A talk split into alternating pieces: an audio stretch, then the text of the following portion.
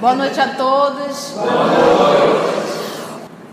Hoje é o nosso estudo da obra Paulo Estevam. O nosso querido irmão Maria Luiz irá fazer a prece. E assim, Senhor Jesus, nós sabemos, Mestre amado, que Tu estás sempre olhando por nós, velando por nós. Mas mesmo assim, nós te rogamos, estende as Tuas mãos para nós.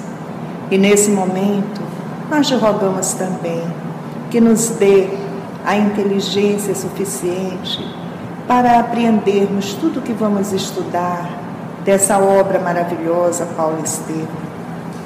Que a tua luz possa beneficiar muito, muito a nossa querida irmã Conceição, para que ela possa nos esclarecer de maneira bem simples tudo o que tem nessa obra, para que possamos com esses ensinamentos, continuarmos a fazer a nossa reforma íntima, a nossa reforma moral.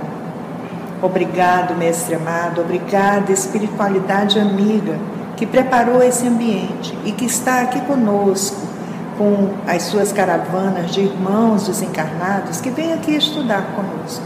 Que nós possamos, todos reunidos do plano espiritual, do plano material, termos realmente uma noite de muitos ensinamentos, com muita paz, com muita luz. Obrigado, Mestre amado, e te pedimos então a permissão para iniciar o estudo da noite de hoje.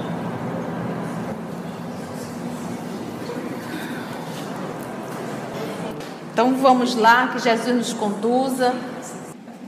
O discípulo de Simão Pedro entusiasmou-se o resto da viagem foi dedicado aos projetos de futura excursão. Estamos juntos? Havia, entretanto, uma coisa a considerar. Além da necessidade de submeter o plano à aprovação da igreja de Antioquia, era indispensável pensar no jovem João Marcos. Barnabé procurou interessar o sobrinho nas conversações. Em breve, o rapaz convenceu-se de que deveria incorporar-se à missão, caso a Assembleia de Antioquiana não a desaprovasse. Interessou-se por todas as minúcias do programa traçado, tá? Seguiria o trabalho de Jesus, fosse onde fosse. É, e se houver muitos obstáculos? Perguntou Saulo avisadamente, né, de modo avisado.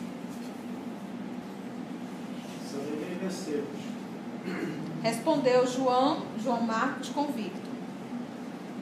É possível venhamos a experimentar dificuldades sem conta. Continuava o ex-rabino preparando-lhe o espírito. Se o Cristo, que era sem pecado, encontrou uma cruz entre árvores, apodos, que é zombaria, né? De flagelos, castigos, quando ensinava as verdades de Deus, que não devemos esperar em nossa condição de alma frágeis e indigentes. Se Jesus que foi Jesus encontrou o que encontrou pela frente, imagina nós já preparando o espírito do jovem, está empolgado para o trabalho, não vai ser fácil. Então não é uma questão de desestimular, é uma questão de, de orientar e, de certa forma, se mostrar mesmo. Colocar realmente o que a gente chama naquele ditado o pingo sobre o i. Não, é, não é um trabalho fácil. Não pensa que vai ser um mar de rosas. Se prepare para isso. Jeito de encontrar as forças necessárias. Saulo contemplou, admirado, da firme resolução que suas palavras deixaram transparecer e observou Saulo. Se deres um testemunho tão grande como a coragem que revelas, não tenho dúvidas quanto à grandeza de tua missão. Só. Se der testemunho. Testemunho. Testemunho já é o quê? Realização. Né? tão grande como a coragem que tu estás revelando nesse momento, olha, tá tudo certo, né? Vai dar tudo certo. Entre confortadoras esperanças, o projeto terminou com formosas perspectivas de trabalho para os três. Na primeira, então tudo começa num diálogo, né, Laura e Matheus, né? Tudo começa no diálogo e aí a gente vai e aí surge o site. Entre confortadoras esperanças, o projeto terminou com formosas perspectivas de trabalho para os três. Na primeira reunião, depois de relatar as observações pessoais concernentes, né, referente à igreja de Jerusalém, Barnabé expôs o plano à Assembleia, que o ouviu atentamente. Alguns anciães falaram da lacuna que se abriria na igreja. Expuseram o desejo de que se não quebrasse o conjunto harmonioso e fraternal. No entanto, o orador voltou a explicar as necessidades novas do Evangelho pintou os quadros de Jerusalém com a fidelidade possível. Fez a súmula, né, o resumo de suas conversações com Saulo de Tarso.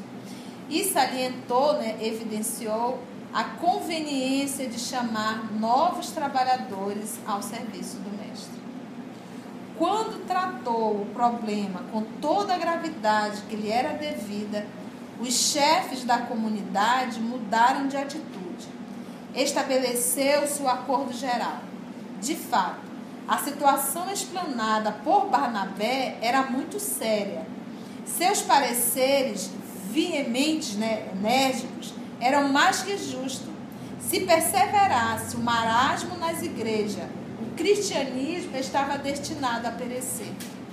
Ali mesmo, o discípulo de Simão recebeu a aquiescência, né? É anuir, concordar e restrita. E no instante das preces, a voz do Espírito Santo, olha que legal, se fez ouvir num ambiente de simplicidade pura, inculcando, né? Fossem Barnabé, é, esse inculcando aí é indicando, tá, gente?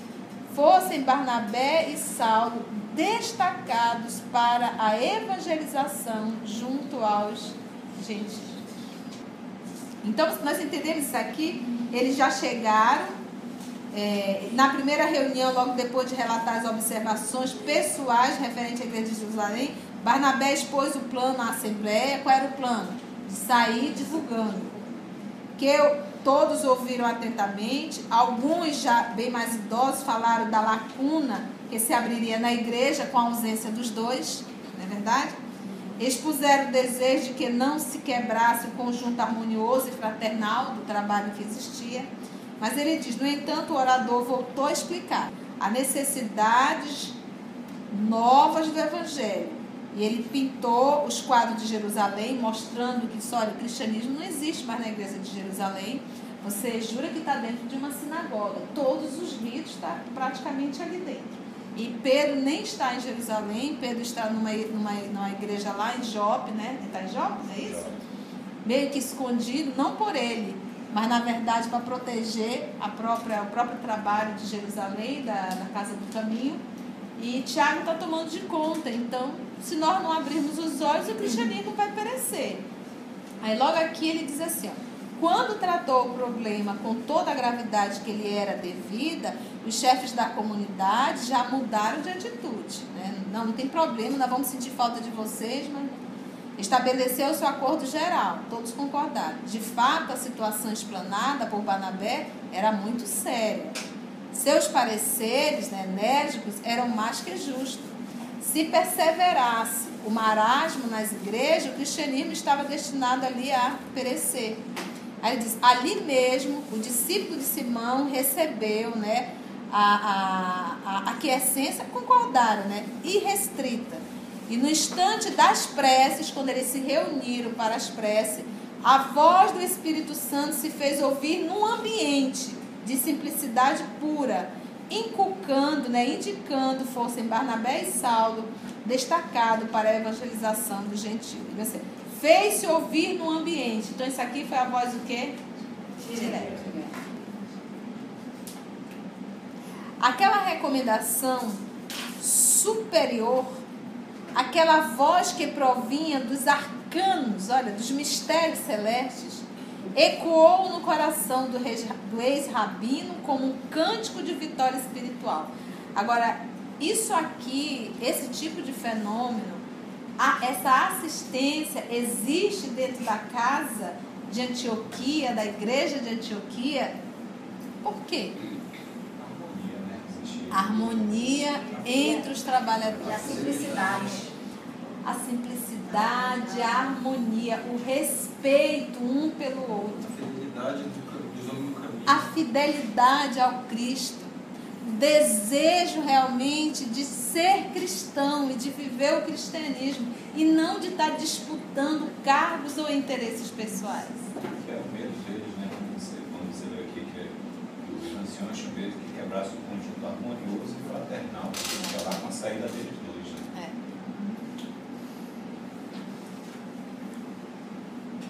É. Ecoou no coração do ex-rabino como um cântico de vitória espiritual. Sentia que acabava de atravessar imenso deserto para encontrar de novo a mensagem doce e eterna do Cristo. Por conquistar a dignidade espiritual, só experimentara padecimentos desde a cegueira dolorosa de Damasco. Ansiara por Jesus. Tivera sede abrasadora, né, ardente e terrível pedira em vão a compreensão dos amigos, debaldes, né? inutilmente em vão buscar o terno aconchego da família. Mas, agora que a palavra mais alta o chamava ao serviço, deixava-se empolgar por júbilos infinitos. Era o sinal de que havia sido considerado digno dos esforços confiados ao discípulo refletindo como as dores passadas lhe pareciam pequeninas infantis, comparadas à alegria imensa que ele inundava a alma. Vocês estão entendendo, gente? Está dando para entender? Então vamos lá. Tasso chorou copiosamente, experimentando maravilhosas sensações. Nenhum dos irmãos presentes, nem mesmo Barnabé, poderia avaliar a grandiosidade dos sentimentos que aquelas lágrimas revelavam. Tomado de profunda emoção, o ex-doutor da lei reconhecia que Jesus se dignava de aceitar suas ofertas de boa vontade, suas lutas e sacrifício. O mestre chamava-o e, para responder ao apelo, ele iria aos confins do mundo. Como foi fiel nosso salvo. E aqui então inicia realmente a sua verdadeira tarefa, né? É. A qual ele foi chamado e ele não titubeou. Uhum. Não pensou duas vezes. Foi fácil? Uhum. Mas vamos ver aqui o início do trabalho e quanto trabalho, quanto sacrifício. E ele nunca desistiu. Numerosos companheiros colaboraram nas providências iniciais em favor do empreendimento. Então, nós vamos iniciar agora a primeira viagem de Saulo. A probabilidade aqui, pelos nossos cálculos, tenha sido no ano de 44, não é isso? Dentro em pouco, então, cheios de confiança em Deus, Saulo e Barnabé, seguidos por João Marcos, despediram, despediam-se dos irmãos a caminho de Seleucia foi uma importante cidade portuária do mar Mediterrâneo. Localizava-se perto da foz do rio Orontes. Uhum. Saulo e Barnabé iniciaram sua jornada por este porto quando efetuava a primeira viagem missionária. Legal. A viagem para o litoral decorreu em ambiente de muita alegria. De quando a quando repousavam à margem do Oronte, para a merenda salutar. A sombra dos carvalhos, na paz dos bosques enfeitados de flores. Os missionários comentaram as primeiras esperanças. Agora sim, né, gente? Em Seleucia, né, uma cidadezinha, inclusive na Turquia, né, não foi demorada a espera da embarcação. A cidade estava sempre cheia de peregrinos que demandavam o ocidente sendo frequentado por elevado número de navios de toda a ordem. Entusiasmados com o acolhimento dos irmãos de fé, Barnabé e Saulo embarcaram para Chipre, né, uma ilhazinha, né, sob a impressão de comovente e carinhosa despedida. Chegaram à ilha com o jovem João Marcos. Esse que é interessante na leitura e na, na psicografia de Chico são os nomes, as cidades, né, detalhes, parte geográfica mesmo. E quando a gente estudou pela primeira vez, a gente foi pesquisando tudo isso aqui.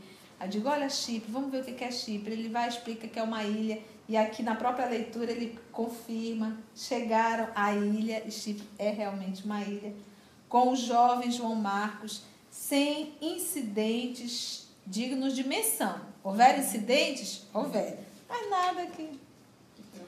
Estacionaram em sítio, né? Por muitos dias Ali solucionou Barnabé vários assuntos de seu interesse familiar. Antes de se retirarem, visitaram a sinagoga, um sábado, com o propósito de iniciar o movimento. Como chefe da missão, Barnabé tomou a palavra. Então, o chefe da missão era procurou conjugar o texto da lei, porque até então Saulo ainda não tinha mais subido no púlpito, né? é, procurou conjugar o texto da lei examinado naquele dia, as, liço, as lições do Evangelho, para destacar a superioridade da missão do Cristo. Saulo notou que o companheiro explanava o assunto com respeito a algo excessivo às tradições judaicas. Cheio de dedo, né? Dentro da sinagoga, ele foi meio que pela beira, pela beira, e lá ficou ficou rodando, rodando e não ia para o centro, né? Para o cerne da questão. Saulo ficou ali olhando, e, como diz o jovem, voltas. amarelou. É. Com respeito algo excessivo às tradições judaicas. Via-se claramente que desejava, antes de tudo, conquistar as simpatias do auditório em alguns pontos demonstrava o temor de encetar, né, de iniciar o trabalho, abrindo as lutas tão em desacordo com o seu temperamento. Ui, porque o, o, o Barnabé era da paz, da calma, né? não gostava de contenda, discussão, de discordar. E de repente ele tá, tá vendo por que, que era Saulo que tinha que fazer isso? Trabalhando Saulo. É muito morno, né? Aqui abrindo as lutas tão em desacordo com seu temperamento. Os israelitas mostraram-se surpreendidos, mas satisfeitos. Observando o quadro, Saulo não se sentiu plenamente confortável.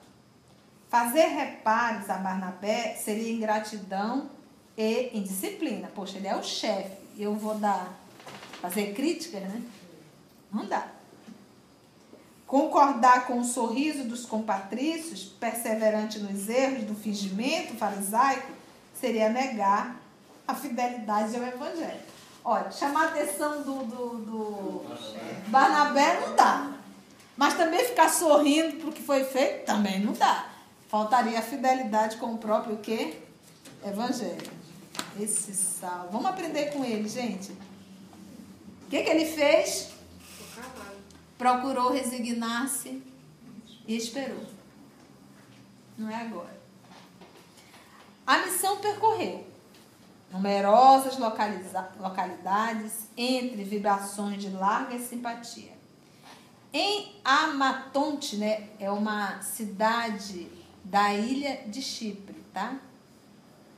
Os mensageiros da Boa Nova demoraram mais de uma semana a palavra de Barnabé era profundamente contemporizadora, né? Tava ali, né? Caracterizava-se em tudo pelo grande cuidado de não ofender os melindres judaicos.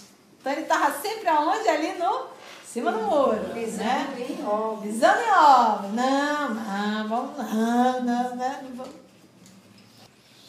Depois de grandes esforços, chegaram a ne Pafos, deve ser, né? Também era uma ilha, tá? Onde residia o procônsul. A sede do governo provincial era uma formosa cidade cheia de encantos naturais e que se assinalava por sólidas expressões de cultura. O discípulo de Pedro, porém, estava agora o quê? Exausto. Então, nosso querido irmão estava cansado. Nunca tivera labores apostólicos, né, trabalhos tão intensos. E Saulo ali, né, era atleta.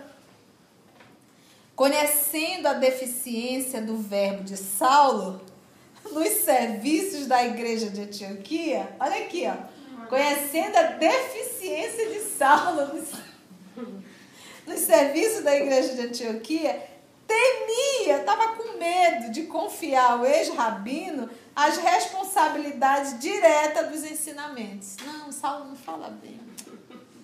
Ele era o melhor palestrante, o melhor tribuno em Jerusalém. Mas aqui não, não consegue falar. Né? Não obstante, sentir-se cansadíssimo, fez a pregação na sinagoga no sábado imediato à chegada.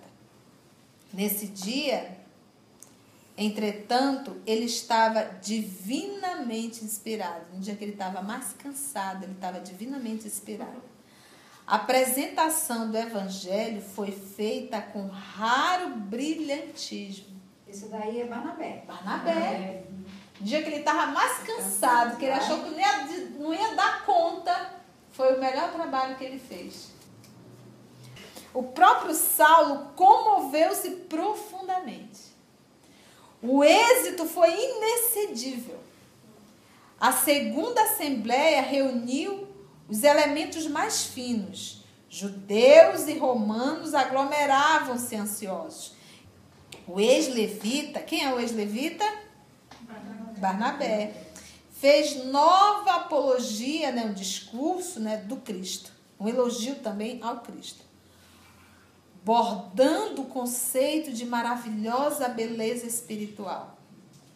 O ex-doutor da lei, com os trabalhos informativos da missão, atendia prazerosamente a todas as consultas, pedidos e informações. Então ele era meio que o secretário, estava ali por detrás, né, atendendo. Nenhuma cidade manifestara tamanho, tamanho interesse quanto aquela. Os romanos, em grande número, olha aí, gentios, né? Iam solicitar esclarecimento quanto aos objetivos dos mensageiros. Recebiam notícias do Cristo revelando júbilos e esperança. Desfaziam-se em gesto de espontânea bondade. Olha lá. Entusiasmados com o êxito, Saulo e Barnabé organizaram reuniões em casas particulares, especialmente cedida para esse fim pelos simpatizantes da doutrina de Jesus. E foi justamente os romanos né, que estavam ali onde encetaram, né, iniciaram formoso movimento de curas. Isso tudo era para quê? Para chamar atenção. Para mostrar que aquilo era um trabalho sério. Porque lembra que Jesus não veio para curar corpo. Isso era para chamar atenção. Com alegria infinita, o tecelão de Tarso viu chegar a extensa fileira dos filhos do Calvário, está aí entre aspas, né? eram mães atormentadas, doentes desiludidos, anciães sem nenhuma esperança, órfãos sofredores que agora procuravam a missão. A notícia das curas julgadas impossível encheu eu vou colocar Pafos, tá? Não é Pafos, não sei. De é grande assombro. O missionário impunha as mãos, fazendo preces fervorosas ao Messias Nazareno. De outras vezes, distribuíam o quê? Vocês estão vendo alguma semelhança? Não eram os dois. Hã? Hã? Barnabé quanto Saulo. Ambos. De outras vezes, distribuíam água pura em seu nome. Em nome de quem? Jesus. Extremamente cansado e achando que o novo auditório não requeria maior erudição, né, saber, conhecimento, Barnabé encarregou o companheiro das pregações da Boa Nova. Então Barnabé olhou e disse: Olha, o salão não está muito cheio, isso aqui as pessoas são mais simples, estou cansado mesmo, vou passar o microfone para Saulo. Olha como começou o trabalho de Saulo. Mas com grande surpresa, verificou que Saulo se modificara radicalmente. Aqui nasce o nosso Saulo. Seu verbo parecia inflamado de o quê? Nova luz. Tirava do evangelho ilações, né, conclusões tão profundas que o ex-levito escutava agora sem dissimular o próprio espanto. Hã? Você é Saulo? Seu verbo parecia inflamado de nova luz. Tirava do evangelho conclusões profundas que o ex-levita o escutava agora sem dissimular o próprio espanto. Notava particularmente o carinho do ex-doutor no apresentar os ensinamentos do Cristo aos mendigos e sofredores. Olha lá a atenção dele.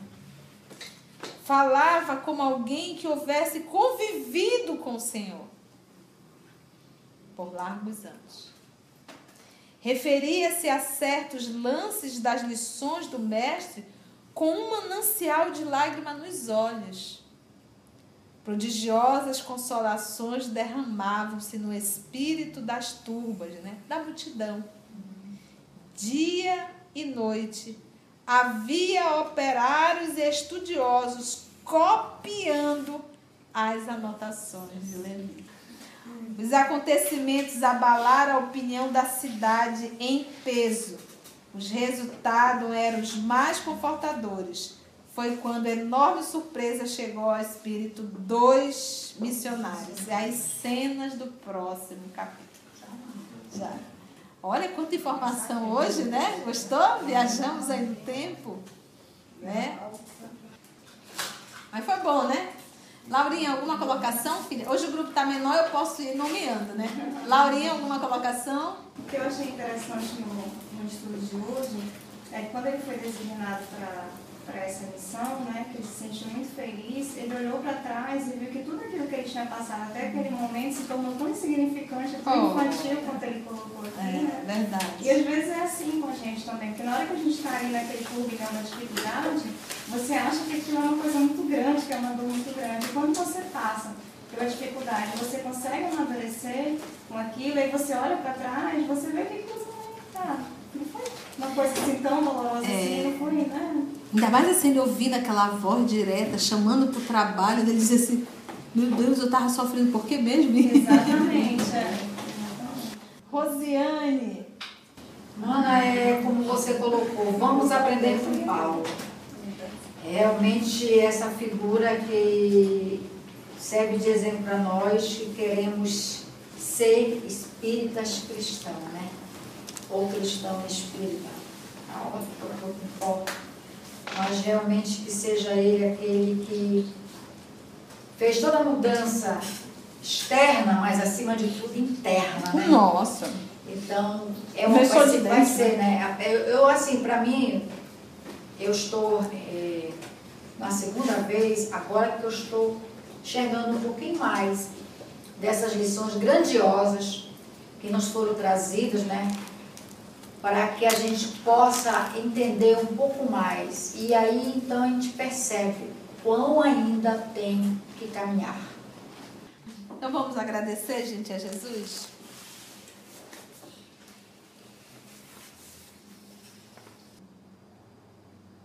Senhor da vida,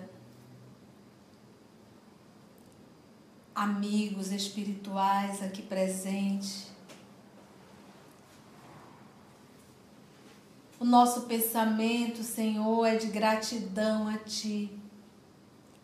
Por essa oportunidade de refletirmos em torno das tuas lições. Gratidão, Jesus, por estarmos aqui, por ter essa casa que nos acolhe, por termos irmãos que já comungam conosco do mesmo ideal, o desejo de estudar, de refletir e de se modificar para melhor. Porque sozinho, Jesus, fica tão vazio. O estudo em grupo nos fortalece, faz com que possamos ouvir o nosso semelhante e aprender um tanto com as lições também do outro. Esse convívio com os amigos espirituais que nos auxiliam e esse convívio com a obra espírita, esse convívio tão de perto com Paulo, com Barnabé, acompanhando ainda a imaturidade de João Marcos, acompanhando a seriedade do trabalho, as dificuldades e conhecendo esse apóstolo do bem, esse apóstolo da divulgação. E assim, Jesus, poder reconhecer que trabalhar em teu nome exige de nós sacrifício e renúncia. Que o cansaço vem, mas que é nesse momento onde o Senhor mais nos utiliza e mais nos inspira. Dai-nos força, Jesus, para perseverar contigo. Não nos deixe dar força ao cansaço e que nós possamos, Senhor, cumprir com os nossos deveres para com a nossa consciência e para com as leis de Deus. Muito obrigada, amor de nossa vida. Nos protege em relação ao mal, mas muito mais, nos protege em relação ao mal que ainda habita dentro de cada um de nós. Muito obrigada amor de nossa vida. E muito obrigada, amigos espirituais, pela assistência que nos foi dada essa noite e pela inspiração necessária.